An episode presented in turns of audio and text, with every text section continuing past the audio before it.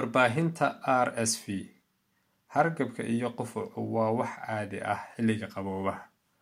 Markaad ilmahaaga qufac hiinraag wata ku aragto, waad welweli kartaa.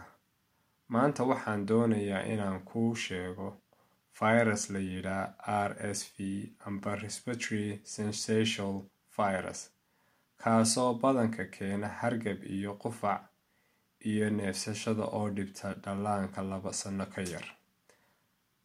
RSV waa wax aad u joogto ah, si fududna loogu faafin karo qof ilaa qof. Imikana wuu soo batay. Dhallaanka uu ku dhaco RSV waxaa ku dhaca infekshan loo yaqaano bronchiolitis oo keena dhibaatooyin neefsashada ah. Bronchiolitis waa infekshan si caadi ah ugu dhaca carruurta ka yar laba sano.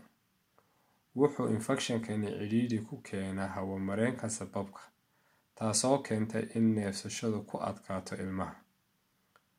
Markaa waa muhiim inaad garato calaamadaha bronchiolitis si aad ula xiriirto dhakhtarkaaga amba adeegga emergency-ga si degdeg ah.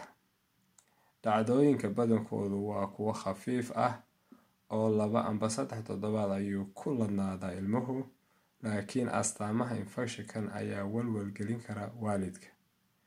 Dhallaanka iyo socod-barashada aad ugu bukooda bronchiolitis-ku waa kuwa laba bilood ka yar, kuwa hore u dhasha amba dhiciska ah, kuwa wadnaha amba sambabka jiro ka qaba, kuwa difaaca jirkoodu daciif yahay, amba kuwa jirro qaba sida muscular dystrophy. Markaa waa maxay calaamadaha bronchiolitis-ku? Calaamadaha hore ee bronchiolitis-ku waa kuwa hargabka oo kale, sida qufaca iyo sanka oo duuf ka da'o. Laakiin ilaa saddex cisho ka bacdi, ilmahaagu wuu ka dari karaa oo waxaa ku dhici kara qandho amba xaraarad sarreysa, qufac qallalan oo isdaba joog ah, cunitaanka oo dhiba amba uu diido, hiinraag, neefsasho degdeg ah oo sanqadh badan.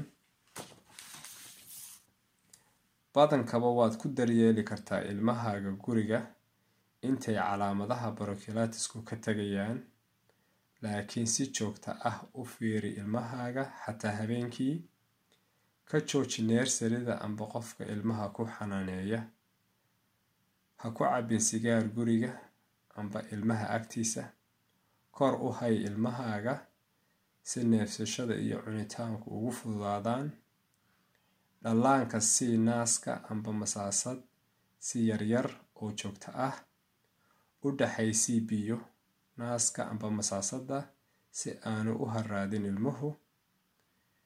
Si xumadu uga jabto sii paracetamol amba ibuprofen adoo ka fiirsanaya da'dooda.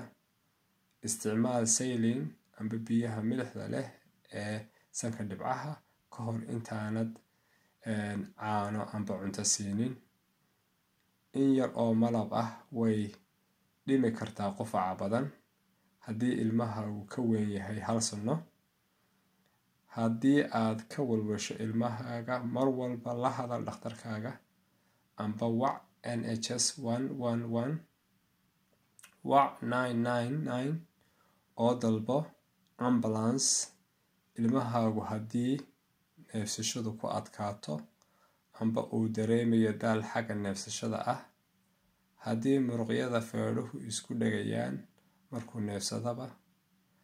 Haddii neefsashadiisu gux badan sameynayso.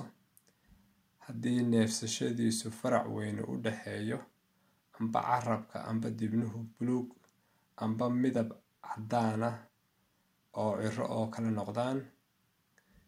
Si aad u hesho faahfaahin dheeraad ah, booqo